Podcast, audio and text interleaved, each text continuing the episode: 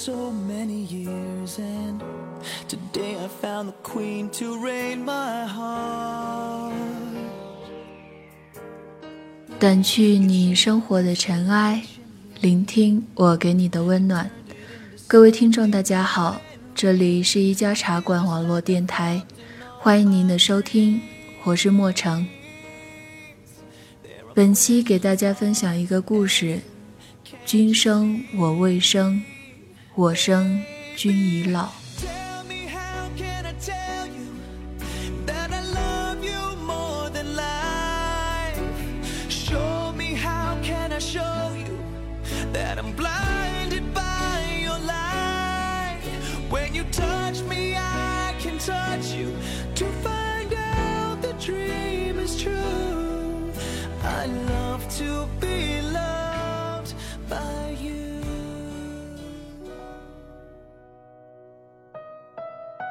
我是一个孤儿，也许是重男轻女的结果，也许是男欢女爱又不能负责的产物。是哲也把我捡回家的。那年他落实政策，自农村回城，在车站的垃圾堆边看见了我，一个漂亮的、安静的小女婴。许多人围着，他上前。那女婴对他灿然一笑。他给了我一个家，还给了我一个美丽的名字——桃夭。后来他说，我当初那一笑，撑得起“桃之夭夭，灼灼其华”。哲野的一生极其悲戚，他的父母都是归国的学者，却没有逃过那场文化浩劫。愤满中双双弃世，哲野自然也不能幸免。发配农村，和相恋多年的女友劳燕分飞，他从此孑然一身，直到三十五岁回城时捡到我，我管哲野叫叔叔。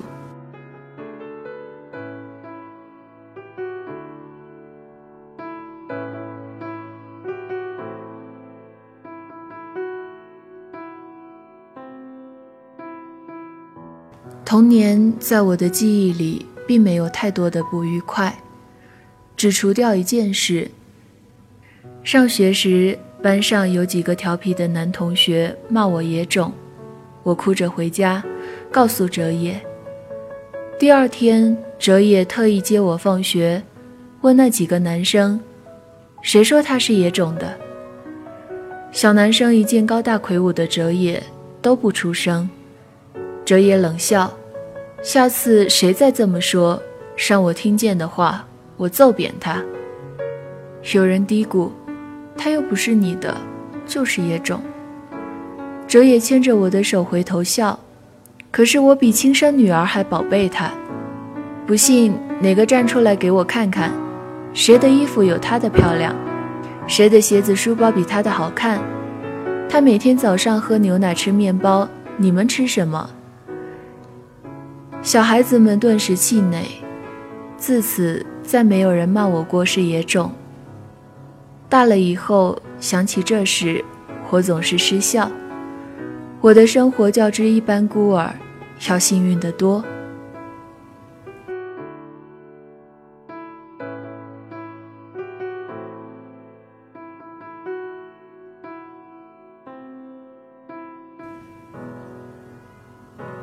我最喜欢的地方是书房，满屋子的书，明亮的大窗子下是哲野的书桌。有太阳的时候，他专注工作的轩昂侧影似一幅逆光的画。我总是自己找书看，找到就窝在沙发上。隔一会儿，哲野会回头看我一眼，他的微笑比冬日窗外的阳光更和煦。看了，我就趴在他肩上，静静的看他画图撰文。他笑，长大了也做我这行。我撇嘴，才不要，晒得那么黑，脏也脏死了。啊，我忘了说，哲也是个建筑工程师。但风吹日晒一点也无损他的外表。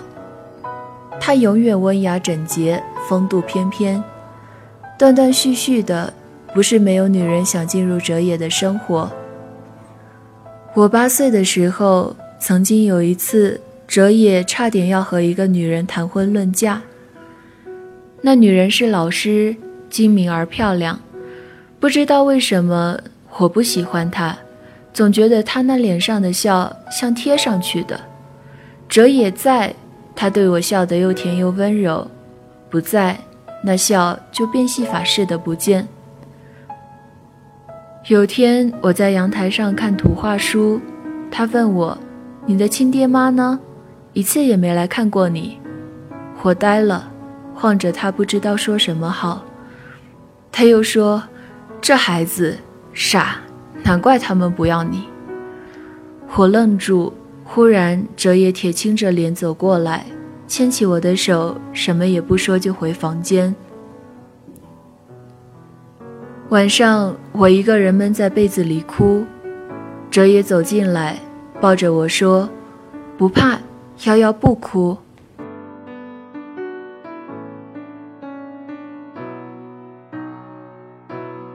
后来就不再见那女的上我们家来了。再后来，我听说哲野的好朋友邱飞问他：“怎么好好的又散了？”哲野说：“这女人心不正。”娶了她，夭夭以后不会有好日子过的。邱飞说：“你还是忘不了叶兰。”八岁的我牢牢记住了这个名字。大了以后，我知道叶兰就是哲野当年的女朋友。我们一直相依为命。哲野把一切都处理得很好，包括让我顺利健康地度过青春期。我考上大学后。因学校离家很远，就住校，周末才回家。哲野有时会问我：“有男朋友了吗？”我总是笑笑不作声。学校里倒是有几个还算出色的男生，总喜欢围着我转，但我一个也看不顺眼。甲倒是高大英俊，无奈成绩三流，乙功课不错，口才也甚佳，但外表实在普通。丙功课相貌都好，气质却似莽夫。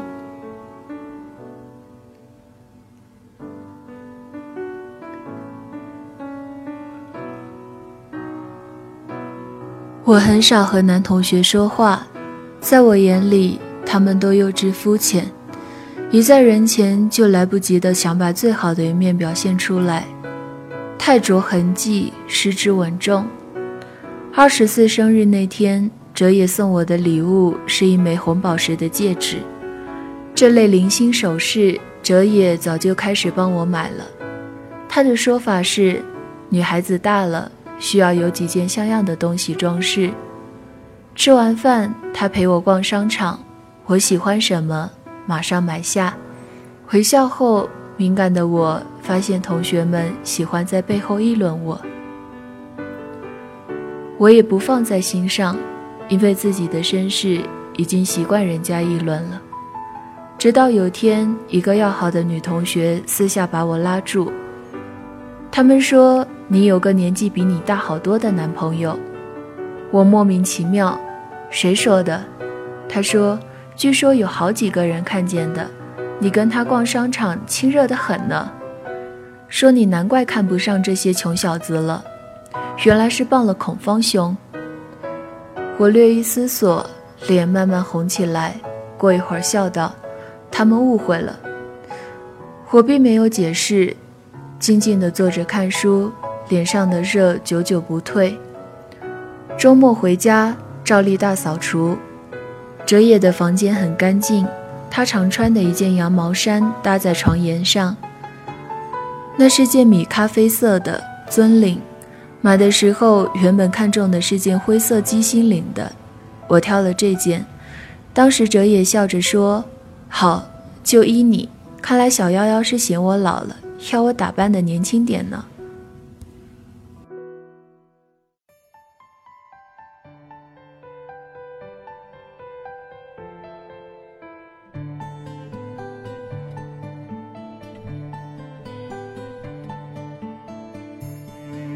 我慢慢叠着那件衣服，微笑着想一些零碎的琐事。接下来的一段时间，我发现哲野的精神状态非常好，走路步履清洁生风，偶尔还听见他哼一些歌，倒有点像我当年刚考上大学的样子。我纳闷，星期五我就接到哲野电话，要我早点回家，出去和他一起吃晚饭。刮胡子、换衣服，我狐疑有人帮你介绍女朋友。哲野笑。我都老头子了，还谈什么女朋友？是你邱叔叔，还有一个也是很多年的老朋友，一会儿你叫他叶阿姨就行。我知道，那一定是叶兰。路上，哲也告诉我，前段时间通过邱飞，他和叶兰联系上了。她丈夫几年前去世了，这次重建，感觉都还可以。如果没有意外，他们准备结婚。我不经心的应着，渐渐觉得脚冷起来，慢慢往上蔓延。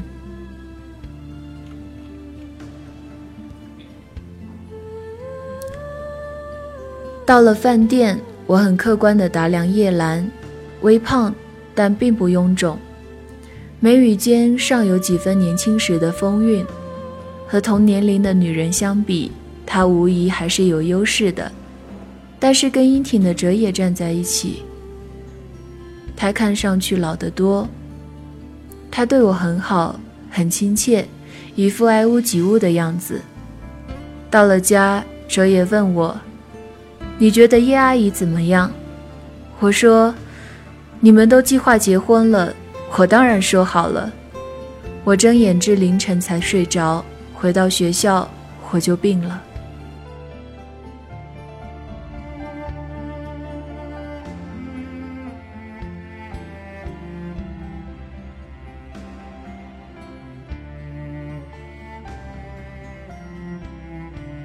发烧，撑着不肯落课，只觉头重脚轻，终于栽倒在教室。醒来，我躺在医院里，在挂吊瓶。哲野坐在旁边看书，我疲惫的笑。我这是在哪儿？哲野紧张的来摸我的头，总算醒了。病毒性感冒转肺炎，你这孩子总是不小心。我笑，要生病小心有什么办法？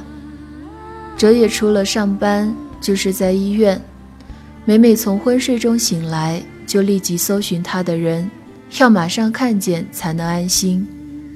我听见他和叶兰通电话，幺幺病了，我这几天都没空，等他好了我再跟你联系。我凄凉的笑，如果我病，能让他天天守着我，那么我何妨长病不起？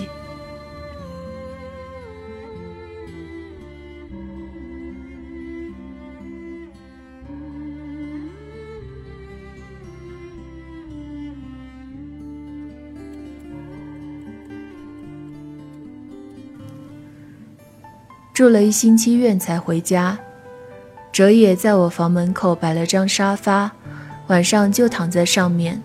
我略有动静，他就爬起来探视。我想起更小一点的时候，我的小床就放在哲野的房间里，半夜我要上卫生间，就自己摸索着起来，但哲野总是很快就听见了，帮我开灯，说：“幺幺小心啊。”一直到我上小学才自己睡。叶兰买了大捧鲜花和水果来探望我，我礼貌地谢她。她做的菜很好吃，但我吃不下，我早早的就回房间躺下了。我做梦，梦见哲野和叶兰终于结婚了，他们都很年轻。叶兰穿着白纱的样子非常美丽，我这么大的个子，充任的居然是花童的角色。哲也愉快地微笑着，却就是不回头看我一眼。我清晰地闻到新娘花树上飘来的百合清香，我猛地坐起，醒了，半晌又躺回去，绝望地闭上眼。黑暗中，我听见哲野走进来，接着床头的小灯开了。他叹息：“做什么梦了？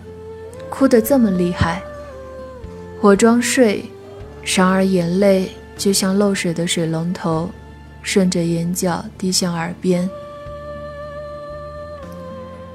哲野温暖的手指一次又一次地去划那些泪，却怎么也停不下来。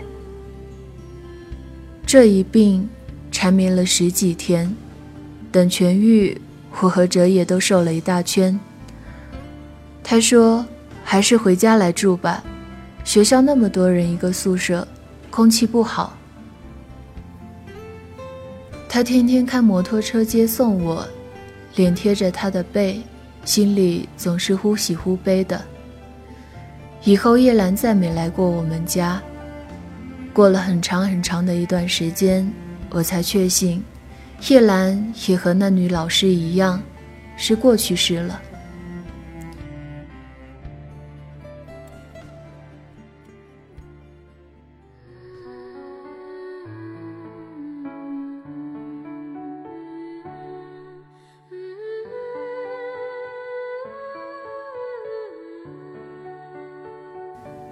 我顺利的毕业、就职，我愉快的、安详的过着，没有旁骛，只有我和哲也。既然我什么也不能，那么就这样维持现状也是好的。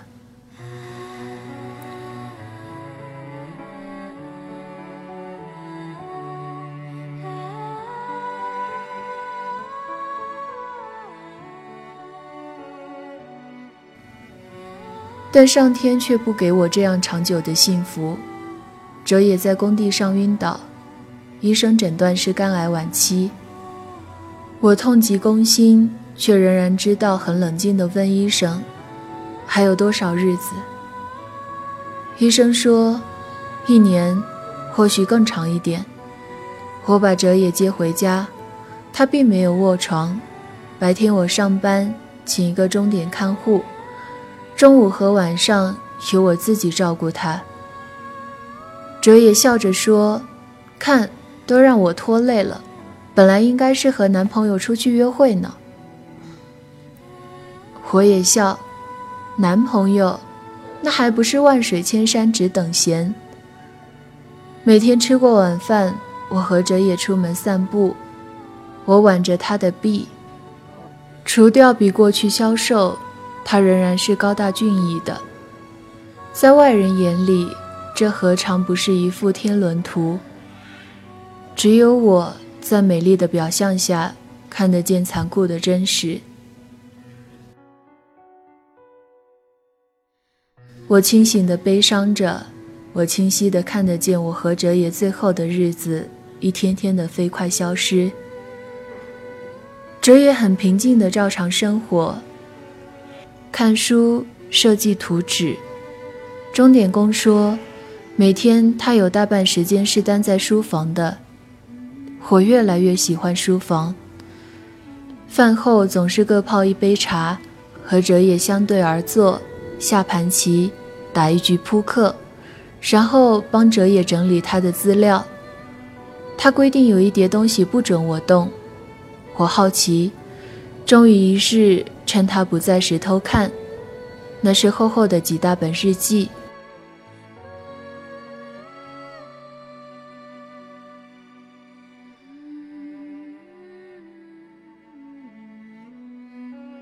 幺幺长了两颗门牙，下班去接他，摇晃着扑上来要我抱。幺幺十岁生日，许愿说要哲野叔叔永远年轻，我开怀。小夭夭，她真是我寂寞生涯的一朵解语花。今天送夭夭去大学报道，她试试自己抢先，我才惊觉她已经长成一个美丽少女，而我垂垂老矣。希望她的一生不要像我一样孤苦。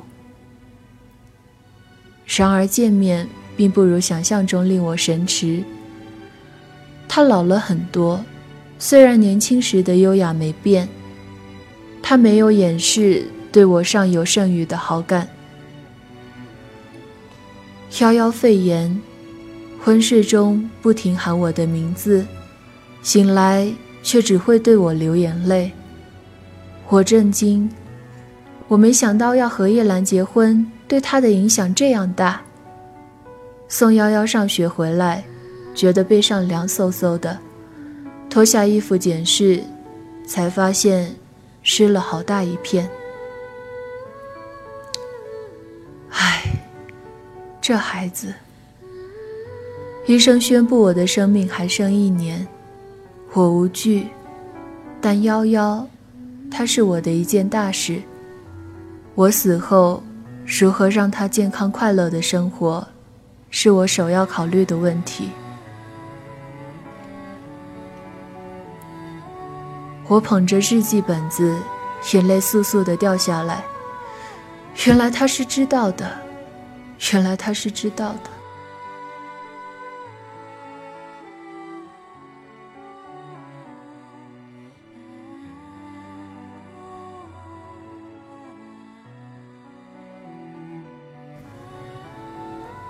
再过几天，那叠本子就不见了。我知道哲也已经处理了。他不想我知道，他知道我的心思，但他不知道我已经知道了。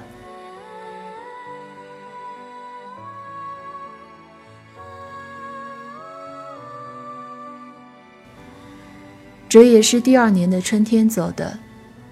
临终，他握着我的手说：“本来想把你亲手交到一个好男孩手里，眼看着他帮你戴上戒指才走的。”来不及了，我微笑。他忘了，我的戒指，二十岁时他就帮我买了。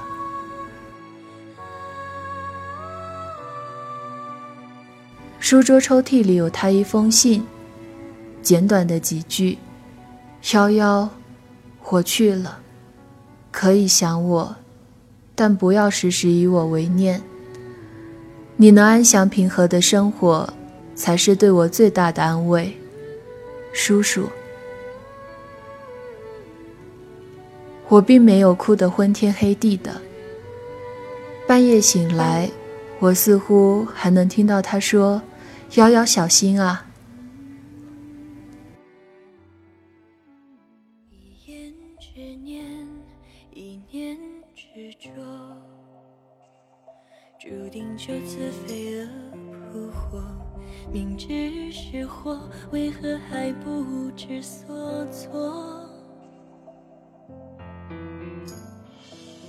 在书房整理杂物的时候，我在柜子角落里发现一个满是灰尘的陶罐，很古朴去质。我拿出来洗干净，呆了。那上面什么装饰也没有，只有四句掩体。君生我未生，我生君已老。恨不生同时，日日与君好。到这时，我的泪才肆无忌惮地汹涌而下。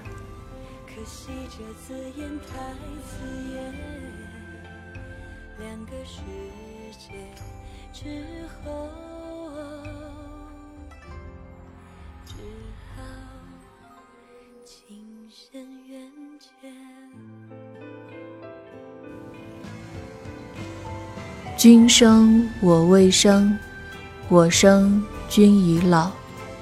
君恨我生迟，我恨君生早。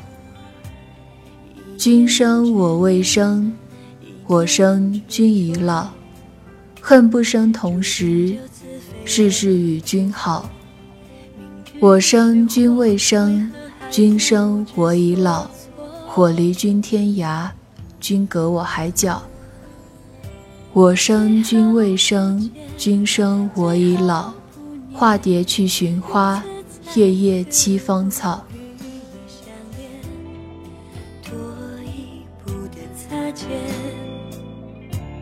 就步步沦陷。是时间的过错，让我们只能错过。我多想念你，多遥远，早知道是苦果，这一刻也不想逃脱。可惜这字眼太刺